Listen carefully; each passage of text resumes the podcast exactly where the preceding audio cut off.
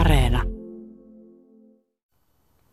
Linnut virittelevät ääntään täällä Jämsänkosken hautausmaalla korkean mäen päällä. Kaunis hiukan tuulinen päivä ja aika perinteisen suomalaisen metsämaiseman keskellä. Tässä reunassa, hautausmaan reunassa on kivi. Siinä ovat äiti ja poika ja taustalla menee hiihtolatu. Ihan sattumaa ei ole, että tämä hautapaikka on tässä lähellä.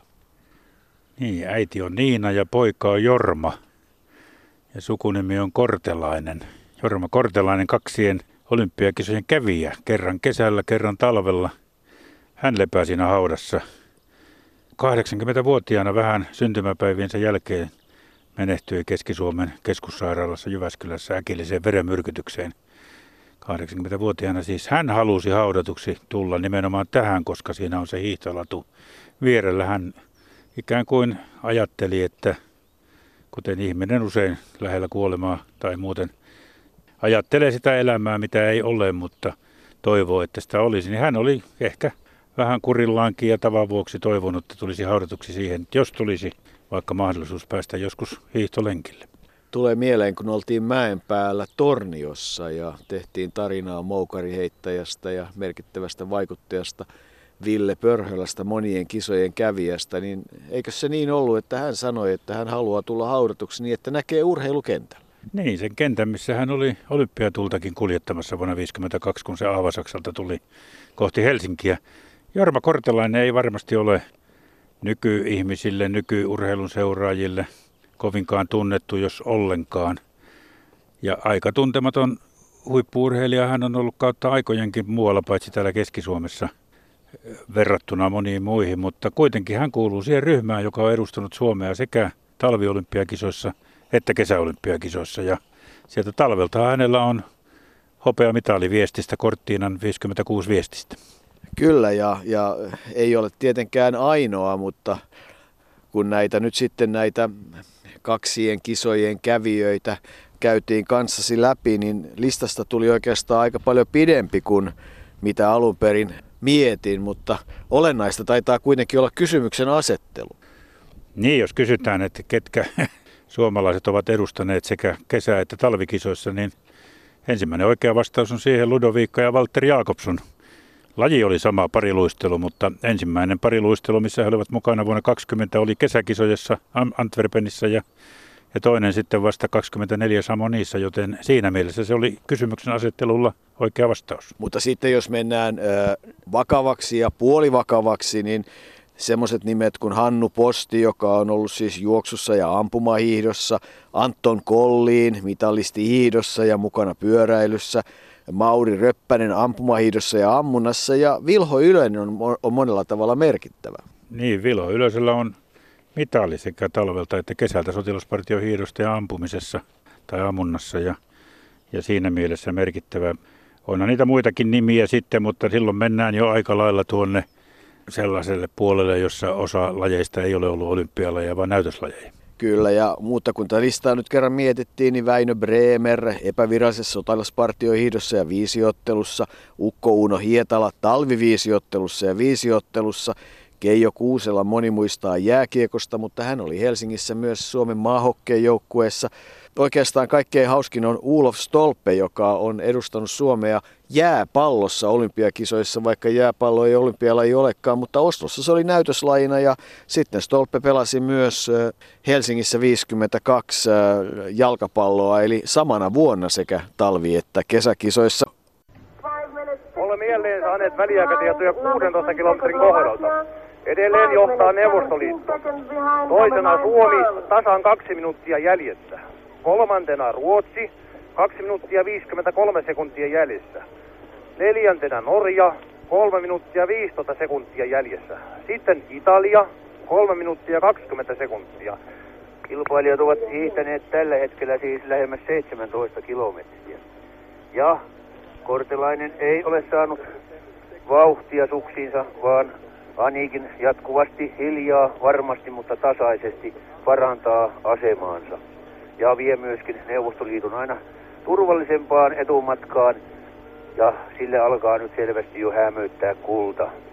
Ruotsi on viisikymmentäkolme sekuntia Suomesta jäljessä, niin että siinä meikäläinen on taas pitänyt pintansa. Ruotsalainen ei ole päässyt ajamaan kiinni. Siltä kohdaltahan toiveemme hopeamitalin varmistamiseen ovat jonkin verran parantuneet.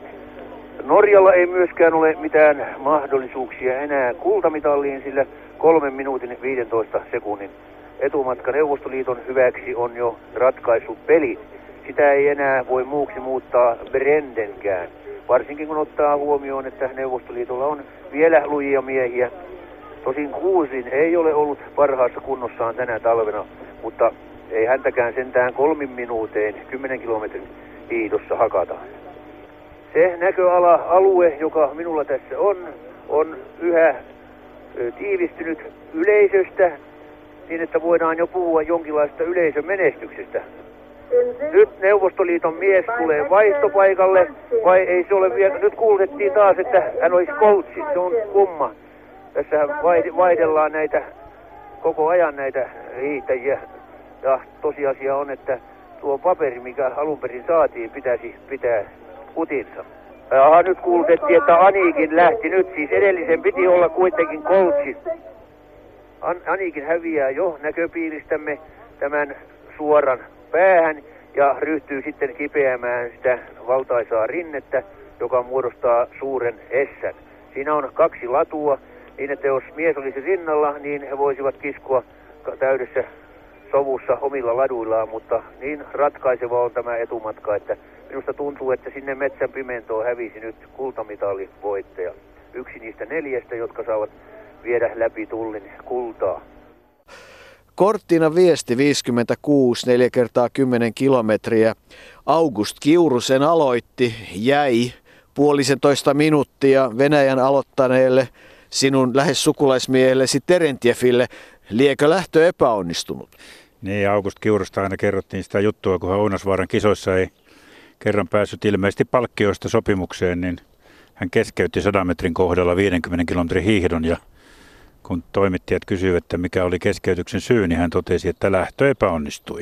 No, joka tapauksessa Jorma Kortelainen silloin kaksikymmentäkolmevuotiaana hiihti toisen osuuden, hiihti ihan hyvin. Arvo Viitanen jatkoi ja Veikko Hakulinen toi sitten viestin vauhdikkaasti maaliin niin, että Venäjään oli eroa yksi nolla yksi ja Ruotsi jäi sitten Suomesta yksi yksitoista. Terentjev, Coltschin, Anikin ja Kuusin oli se Venäjän joukkue. Niin, liekö Veikko Hakulinen kaatunut noissa kisoissa vai jossain muualla? Niin, kun Veikko kaatui kerran ja Kusin kahdesti, eli silloin venäläinen Kusin, joka voitti. Se oli viisikymmentäneljä M M-kisoissa, mutta tuosta Cortinan viestihopeasta on aika hauska tarina. Ei tai se tarina ole, taitaa olla ihan faktaa siitä, miten tuohon noteerattiin tuo viestihopea Suomessa. Kortelainen on jossain haastattelussa sanonut, ettei joukkueen johto sen kummemmin mitalista edes onnitellut. Kullan vei ensimmäistä kertaa tosiaan Neuvostoliitto, ja palatessaan Suomeen Kortelainen kertoi odottaneensa Helsingin rautatieasemalla Joensuun junaa kymmenen tuntia. Perillä ei asemalla ollut ketään vastassa. Äiti keitti sitten mitalikahvit. Niin, äiti Niina, joka on siis haudattuna tuossa samassa haudassa, hän muutti sitten eläkelle tultuaan sieltä Joensuusta tänne Jämsänkoskelle, oli opettaja. Ja kyllähän tietyllä tavalla, kun Jorma Aksel Kortelainen silloin seitsemästoista joulukuuta kolmekymmentäkaksi Pyhäselällä syntyi, niin hän syntyi Mulon kylällä, ja kyllähän siihen liittyy sitten, ei Suhmuran Santra, mutta Mulon Manta. Moni ei varmasti muistu, että siinä kappaleessa, missä Esa Pakarinen laulaa Suhmuran Santrasta, niin Mulon Manta oli se, jonka luokse sitten joutui, kun ei saatolle Suhmuraan päässyt. Ja Mulo oli kylä ennen Suhmuraa, ennen Pyhäselkää. Sieltä se Jorma Kortelaisen tie meni. Hän oli nuoresta alkaen todella urheilusta kiinnostunut, niin kiinnostunut, että taisi jäädä oppikoulukin kesken. Niin, kerrotaan, kerrotaan, tai hänen vaimonsa Tuulahan sen meille kertoi, että, että Jorma oli jonkun kaverinsa kanssa lähtenyt, lähtenyt Salpausselä kisoihin koulusta ilman lupaa. Eli Jorma oli pyytänyt lupaa eikä ollut saanut lupaa, ja hänet nimenomaan erotettiin koulusta kevääajaksi, mutta se otti niin kovasti päähän, että eihän sitten koulu enää mennyt ollenkaan. Se koulutie katkesi, oppikoulu siinä vaiheessa. Kun puhuit tuosta Mulon Mantasta, niin niin en usko, että, että Jorma ei tietenkään tiennyt hänestä varmaan siellä Mulon kylässä mitään, mutta tuskin tiesi isä Akselkaa, vaikka olikin tuollainen liikemies, niin kuin sanottiin. Kävi markkinoilla tekemässä kaikenlaista pientä bisnistä ja touhusi, mutta kuoli jo hyvin nuorena vuonna tuhatyhdeksänsataaviisikymmentäkolme ilmeisesti. Alkoholin käyttö oli, oli sen verran runsasta, että se johti sitten sydänkohtaukseen. Ja, ja niin sitten Niina oli leskenä pitkät ajat ja kuten sanoit, tuli tänne Jämsänkoskelle, jonne Jorma muutti sitten, sitten tuota, ilmeisesti kuitenkin enemmän hiihtäjänä, vaikka juuri vuonna kuusikymmentä, jolloin hän tuli Valkea Jämsänkoskelle, niin hän oli myös soutajana huipulla. Niin, Rooman kisoissa hän oli soudussa ja sanotaan, että ei menestynyt, eikä menestynytkään nyt ihan erityisen hienosti, mutta että ilmeisesti joutui sitten myös soutamaan semmoisella veneellä, joka ei ollut kyllä millään lailla kilpailukykyinen. Seitsemäs sija sieltä Rooman kisoista hänelle kirjattiin, mutta että kyllähän hän yksiköissä ensimmäisen äs äm-kultansa sai jo kuusikymmentä ja tulihan niitä sitten kuusikymmentäyksi, kuusikymmentäkaksi, kuusikymmentäkolme, kuusikymmentäseitsemän, kuusikymmentäkahdeksan ja kyllähän voitti virallisten tilastojen mukaan Pohjoismaiden mestaruuden ainakin kaksi kertaa, pojan mukaan mielestäni viisi kertaa, mutta ja neljä kertaa hän oli E M-kisoissa ja kerran sitten M M-kisoissa Luzernissa Sveitsissä, se oli vuosi kuusikymmentäkaksi ja liekö sitten siihen matkaan liittynyt se, että, että joskus piti kalustoakin uusia. Niin, hän oli tila, tilannut sieltä veneen ja ilmoittanut, että lasku lähetetään sitten Jämsänkoskelle seuralle ja niin se oli tapahtunut ja niin tuli veneen ja lasku maksettiin ja Jormalla oli uusi vene. Kyllähän niitä mestaruuksia voitti Suomen mestaruuden myös kuusikymmentäviisi ja pariaero kaksikossa tuli kato mestaruuksia sekä Suomessa että Pohjoismaissa ja niitä sitten kaiken kaikkiaan kertyi hiihdossa. Suomessa oli niin kovia hiihtäjiä siihen aikaan, että vain yksi Suomen mestaruus viidellätoista kilometrillä vuonna tuhatyhdeksänsataakuusikymmentäkolme, mutta tuota, kyllähän niin kuin kuitenkin täälläkin, kun käytiin tuossa Tuulaa tapaamassa ja Jorman, Jorman yhtä pojista Timoa, niin kyllä he kaikki olivat sitä mieltä, että se hiihto oli kuitenkin isän päälaji. Soutu taas sillä lailla, että kyllä se kesällä oli tärkeä ja se paikka, missä he, mihin he rakensivat Tuulan kanssa talon vuonna tuhatyhdeksänsataakuusikymmentäkolme, kuusikymmentäneljä se taisi valmistua, Virtasalmi on se paikan nimi, niin siinä on Töyräällä talo ja alhaalla on hieno ranta ja siitä laiturilta Jorma Kortelainen lähti lukemattomia kertoja soutamaan pitkin Jämsänjokea ja muuta, joten kyllä se aivan ihanteellinen paikka oli harjoitella ja, ja, ja tuota, kilpailla.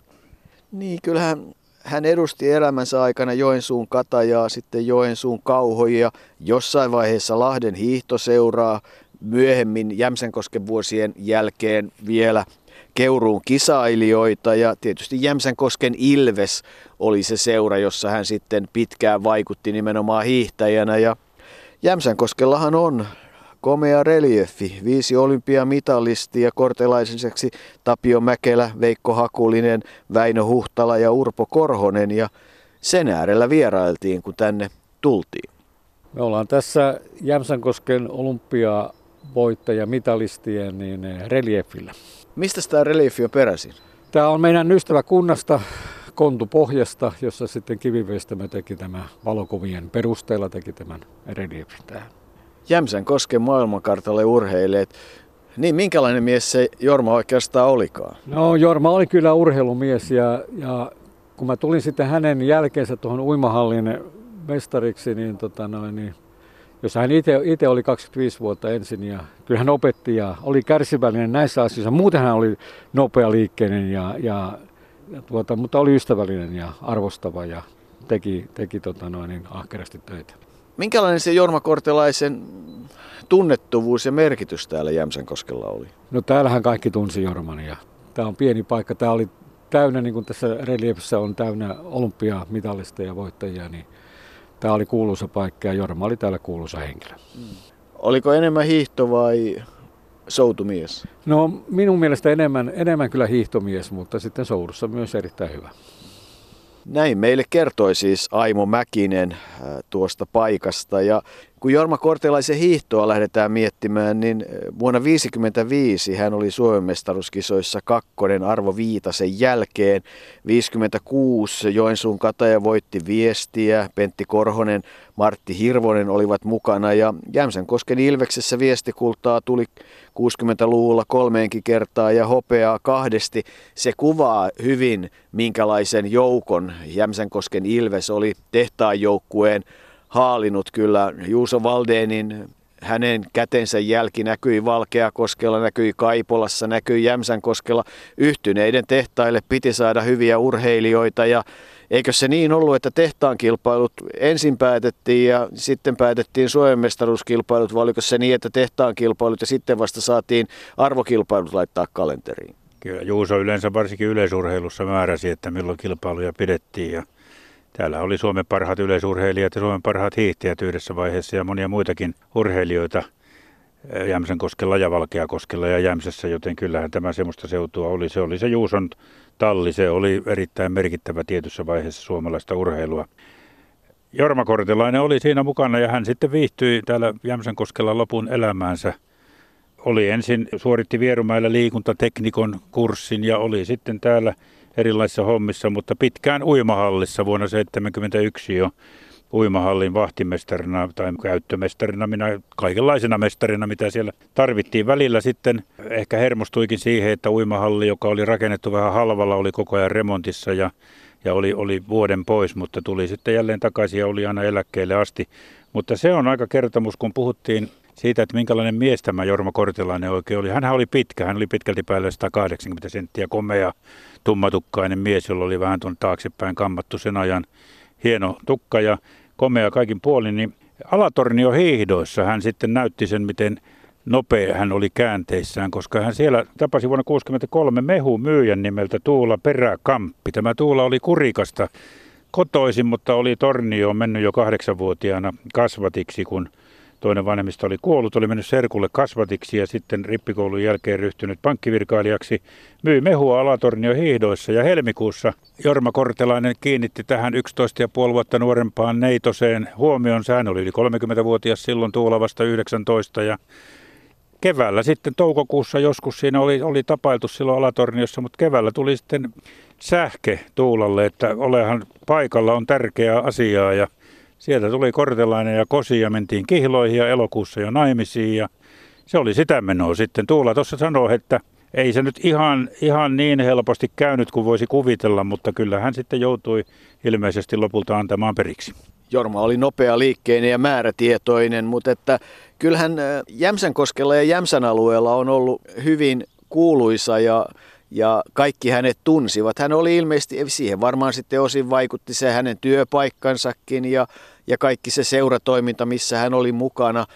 Anssi Pentsinen on yksi maajoukkuehiihtäjistä vielä näinä päivinä, joka on ollut Jämsänkoskella. Ja Anssi muistelee, että, että kyllä se Jorma oli semmoinen, jonka kaikki tunsi ja mukava mies, jonka kanssa aina kadulla sitten vaihdettiin jokunen sananen. Ja muisteli myös sitä, että, että hänen isänsä olisi saattanut siellä tehtaan ammattikoulussa olla silloin, kun Jorma oli siellä opettajana. Niitä tunteja tuli sitten jossain vaiheessa niin paljon enemmän, kun hän oli siellä liikunnanohjaajana ja opettajana, että niin kuin pätevyys ei enää riittänyt. Ja kyllähän se hänen uransa on ollut aikamoinen. Hän on ollut todella, niin kuin sanotaan, uimahallin vahtimestarina, metsurina.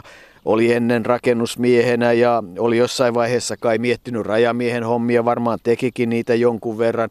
Oli pienen hetken Kotkan Karhulan alueella töissä myyjänä ja, ja, ja sitten perusti myös sitten jossain vaiheessa, kun oli Järvisen suksiin kovin ihastunut, niin sinne talon alakertaan semmoisen liikkeen, jossa suksia myytiinkin ja varmaan taidettiin myydä enemmän kuin paikallisessa urheiluliikkeessä, joskin aika edullisesti, mutta että mielenkiintoinen vaihe hänen elämässään taisi sitten sattua vuoteen tuhatyhdeksänsataakahdeksankymmentäkaksi.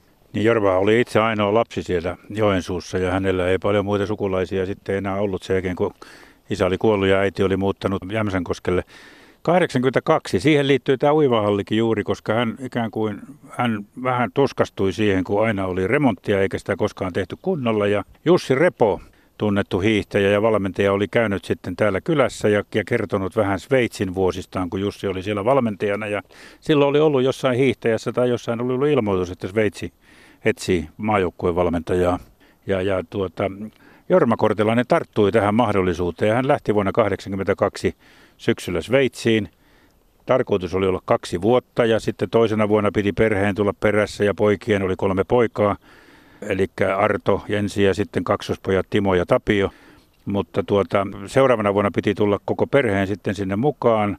Ja syksyllä kun hän meni, niin hän oli sitten kuitenkin vain kahdeksan kuukautta. Tosin olivat hänet sveitsiläiset aina välillä täällä Suomessa ja Jämsässä ja Jämsänkoskellakin leirillä. Mutta tuota komennusta kesti kahdeksan kuukautta ja hän tuskastui ennen kaikkea ainakin Tuulan ja, ja Timon mukaan siihen, että kieli oli siellä aika hankala, kun siellähän Sveitsissähän puhutaan useita eri kieliä ja saksaakin sitten aikamoisella murteella. Saksaa Jorma oli opetellut, mutta ei sitten siinä kielellä, kielellä oikein pärjännyt ja niin se jäi se Sveitsin komennus kahdeksaan kuukauteen, mutta kyllä se ilmeisesti oli, olisi ollut aika tuottoisa homma.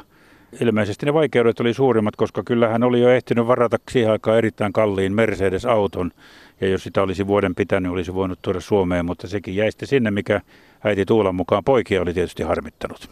Joka tapauksessa äh, oli siis sitkeästi lukenut saksaa kaiketi työväenopistossa ja muualla ihan vuosikausia ja, ja, ja niin kuin oli määrätietoinen kaveri. Äh, hänen urheiluuransa se oikeastaan niin kuin aika lailla kulminoituu siihen viestiin ja tietysti täytyy muistaa, että elettiin aikaa, jolloin Suomen mestaruuden voittaminen hiihdossa taisi olla melkein vaikeampaa kuin maailmanmestaruuden. Ja kyllähän niitä sen painion äs äm -kullan lisäksi, niin, niin olihan niitä sijoituksia muuallakin, mutta ei oikein semmoisia kärkisijoituksia Salpausselällä, Ounasvaaralla, Holmenkollenissa. Kyllä esimerkiksi Tšekeissä, Harahovissa voitti kansainvälisiä kilpailuja ja Ja Soutu, kun oli siinä mukana, niin hän on varmaan jossain vaiheessa pohtinut myöhempinä päivinä, että olikohan se sitten niin kuin liian ahnetta, että on sekä soutu että hiihto mukana. Se soutuura alkoi viisikymmentäkuusi B-mestaruuskilpailussa ja kuusikymmentä hän oli siis Roomassa. Olisi halunnut kuusikymmentäneljä Tokion kisoihin, mutta taisi olla niin kova harjoitus ja, ja niin kova ympärivuotinen rasitustyö, harjoittelu ja muu, että Että ei tämä vahvarakenteinen kaveri sitä kestänyt ja meni yli rasitustilaa. Niin, siihen menivät ne kisat. Ei hän pystynyt sitten tuota kilpailemaan ja, ja, ja suorittamaan sillä tasolla, kun, kun mikä olisi ollut mahdollista. Ja sitä on tapahtunut monille urheilijoille. Ja näin sitten jäivät muut arvokisat käymättä, mutta kyllähän kilpailua uransa jatkoi oikeastaan läpi elämänsä. Ei hän koskaan sitä varsinaisesti lopettanut, vaan oli mukana veteraanikisoissa, ikämieskisoissa ja veteraanikisoissa. Ja aikamoinen erikoisuus on tuo Pintsolan, Italiassa hiidetty Pintsolan kaksikymmentäneljä tunnin viesti vuonna tuhatyhdeksänsataakahdeksankymmentäneljä. T V-liike sponsoroi ja Väino Huhtala ja Jorma Kortelainen ja pari Jyväskylän miestä sinne lähtivät ja neljästään hiihtivät tuommoista viiden kilometrin lenkkiä vuoron perään viestinä kaksikymmentäneljä tuntia. No siinähän on vähän tämmöistä hulluttelumakuakin, mutta osoitti sen, että kyllä kuntoa riitti. Kyllä, ja, ja kyllähän tietysti se Jämsänkosken Ilveksen niin kuin historia kaiken kaikkiaan neljäkymmentäseitsemän kuusikymmentäkahdeksan, johon asti myös sitten Jorma Kortelainen seuraa edusti, niin, niin kolmetoista olympiamitalia, kymmenen äm äm -mitalia ja viisikymmentäneljä äs äm -mitalia. Ja, ja ei se tosiaan se reliefi, mitä käytiin katsomassa, sattumaa ole, mutta kun nyt loikataan näillä paikkakunnilla, niin hänhän Pyhäselästä oli kotoisin ja, ja onhan siellä kuuluisia urheilijoita muitakin. Raimo Kauppinen oli, oli H J K-jalkapalloilija, hän pelasi maaottelussakin. Joensuun Kataja voitti kaksituhattaseitsemäntoista jälleen Suomen mestaruuden ja Joensuun koripallon isä Mapi Hämäläinen. Yksi niistä oli Pyhäselässä, kun joukkue voitti jopa koripallon Suomen mestaruudenkin nuorissa. Ja sitten Ari Pakarinen ja Aki Parviainen, Mika Parviainen tunnetaan tietysti kaikki keihäänheitossa, että sellaisilta taustoilta lähtee sitten se Jorma Kortelaisen tausta, mutta kyllähän perheeseen sitten mahtuu myös tragediaa. Lapset tulivat kovin nopeasti. Ensin todella syntyi Arto ja, ja sitten heti perään kaksoset Timo ja Tapio. Ja kyllä riipaisevaa oli kuulla, miten Joensuussa maisteriksi ja opettajaksi itsensä lukeneelle Tapiolle kävi. Niin, hänellä oli virka, ala-asteen opettaja virka Helsingissä ja hän oli Hän oli muuttamassa tai jotain, mutta joka tapauksessa hän metrosta jäädessään pois Kontulassa, niin siinä oli kulku sillalta tuli tai sen tunnelin läpi tuli sieltä ja siinä tunnelin suulla joku veti ilmeisesti jollain rautatangolla päähän ja siinä kesti pitkään ennen kuin sinne apuakin saatiin, koska seuraavalla ohikulkijalla ei ollut puhelinta ja kesti kauan ja hän sai siitä pysyvän aivovaikean aivovamman. On nyt jonkun verran kuntoutunut, mutta on tietysti pois tavallaan normaalielämästä loppuajan. Koskaan sitä tekijää ei ole saatu kiinni. Kyllä, kyllä täytyy sanoa, että ilmeisesti jostain ryöstöstä siinä oli kysymys, koska lompakko oli hävinnyt, mutta mitään muuta selitystä sille ei ole saatu. Miksi? mutta siinä yhden ihmisen elämä meni. Niin, se oli varmasti Jormalle ja Tuulalle kova paikka ja myös tietysti veljelle ja erityisesti varmasti sitten kaksoisveljelle, Timolle, kaksoset kun ovat niin kovin läheisiä toisilleen. Mutta että Tuula sanoi, että Jorma oli hänelle kyllä erinomaisen hyvä aviomies ja, ja pojat. Ennen kaikkea nyt sitten Timo kertoi, että kyllähän se isä heitä ohjasi harrastuksiin ja oli aina valmis tukemaan harrastuksia, eikä se ihan sitten jäänyt siihen... siihen polveen, vaan että Severi, pojanpoika, todisti, että kyllä pappa oli semmoinen, että jos vaan jotain urheilua harus harrastaa, niin aina löytyi välineet ja apua. Hän oli kannustava myös omille pojille. Omat pojat kyllä hiihtivät sen verran tosissaan, että pohjo- tuota piirimestaruusmitaleita on yli sataa ja aika hyviä sijoituksia ainakin viestissä tuolta junioritasoltakin, mutta ei mitään huippu-urheilijaa kenestäkään tullut. Jorma itse, niin kuin Tuula pankkivirkailija sanoi, ei ollut mitään, ei ollut numeromiehiä, ei hän numerohommista oikein pitänyt, vaan hänellä oli hyvä ulosanti. Ja kun Veikko Hakulisen patsas paljastettiin Valkeakoskella, niin Jorma Kortelainen oli se, joka oli pitänyt patsaan paljastuspuheen, ja sekin Esko Aho ja Paavo Noponen olivat käyneet puhetta kehumasta, ja se oli tietysti Jormalle hieno asia, että hän sai kuuluisilta henkilöiltä kehun siitä puheesta. Hänellä oli hyvä ulosanti ja hän mielellään puhui ja esiintyi. Ja hän teki ison työn tämän Jämsänkosken urheilun hyväksi. Kaiken aikaa oli mukana erilaisissa hankkeissa ja valmennuksissa ja ohjasi junioreita. Ja hänelle Jämsänkoski oli tärkeä asia ja Jämsänkoskelle Jorma Kortelainen oli tärkeä mies. Kyllä, ja kyllähän tietysti vaikutti jonkun aikaa myös liikuntalautakunnassa, joka oli siis poliittinen mandaatti. Hän oli Jämsänkoskella kokoomuksen mandaatilla, hän liikuntalautakunnassa oli ja oli urheiluseurojen hallituksessa ja teki paljon vapaaehtoistyötä, joten jos se urheiluansioista, se pro-urheilupalkinto hänelle kaksituhattakahdeksan annettiin, niin kyllähän sitä urheilua oli mukana tekemässä koko elämänsä, että ei se kaksikymmentätuhatta euroa siinä vaiheessa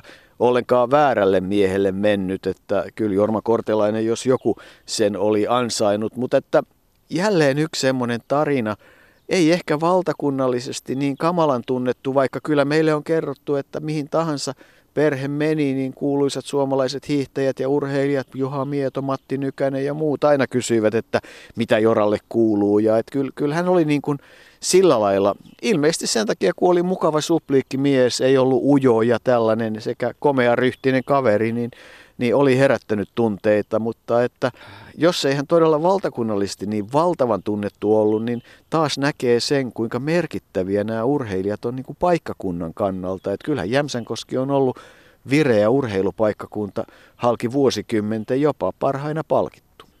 Jorma Kortelainen oli terve mies läpi elämänsä, näin hänen vaimonsa Tuulakin todisti. Ja, ja terveenä hän vietti kahdeksankymmentävuotispäiviään seitsemästoista joulukuuta vuonna kaksituhattakaksitoista.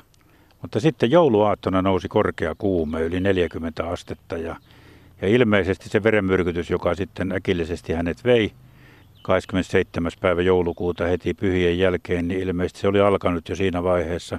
Kuvaavaa on se, että kun he sitten lähtivät ensin, ensin terveyskeskuksesta tai mistä nyt todettiin, että ottakaa vaan puranaa ja tulkaa pyhien jälkeen, mutta kun se tilanne paheni, niin lähdettiin sitten kohti, kohti tuota lääkäriä ja lumityöthän vielä teki. Siinä on aika jyrkkä mäki, kun nousee heidän taloltaan sinne tielle.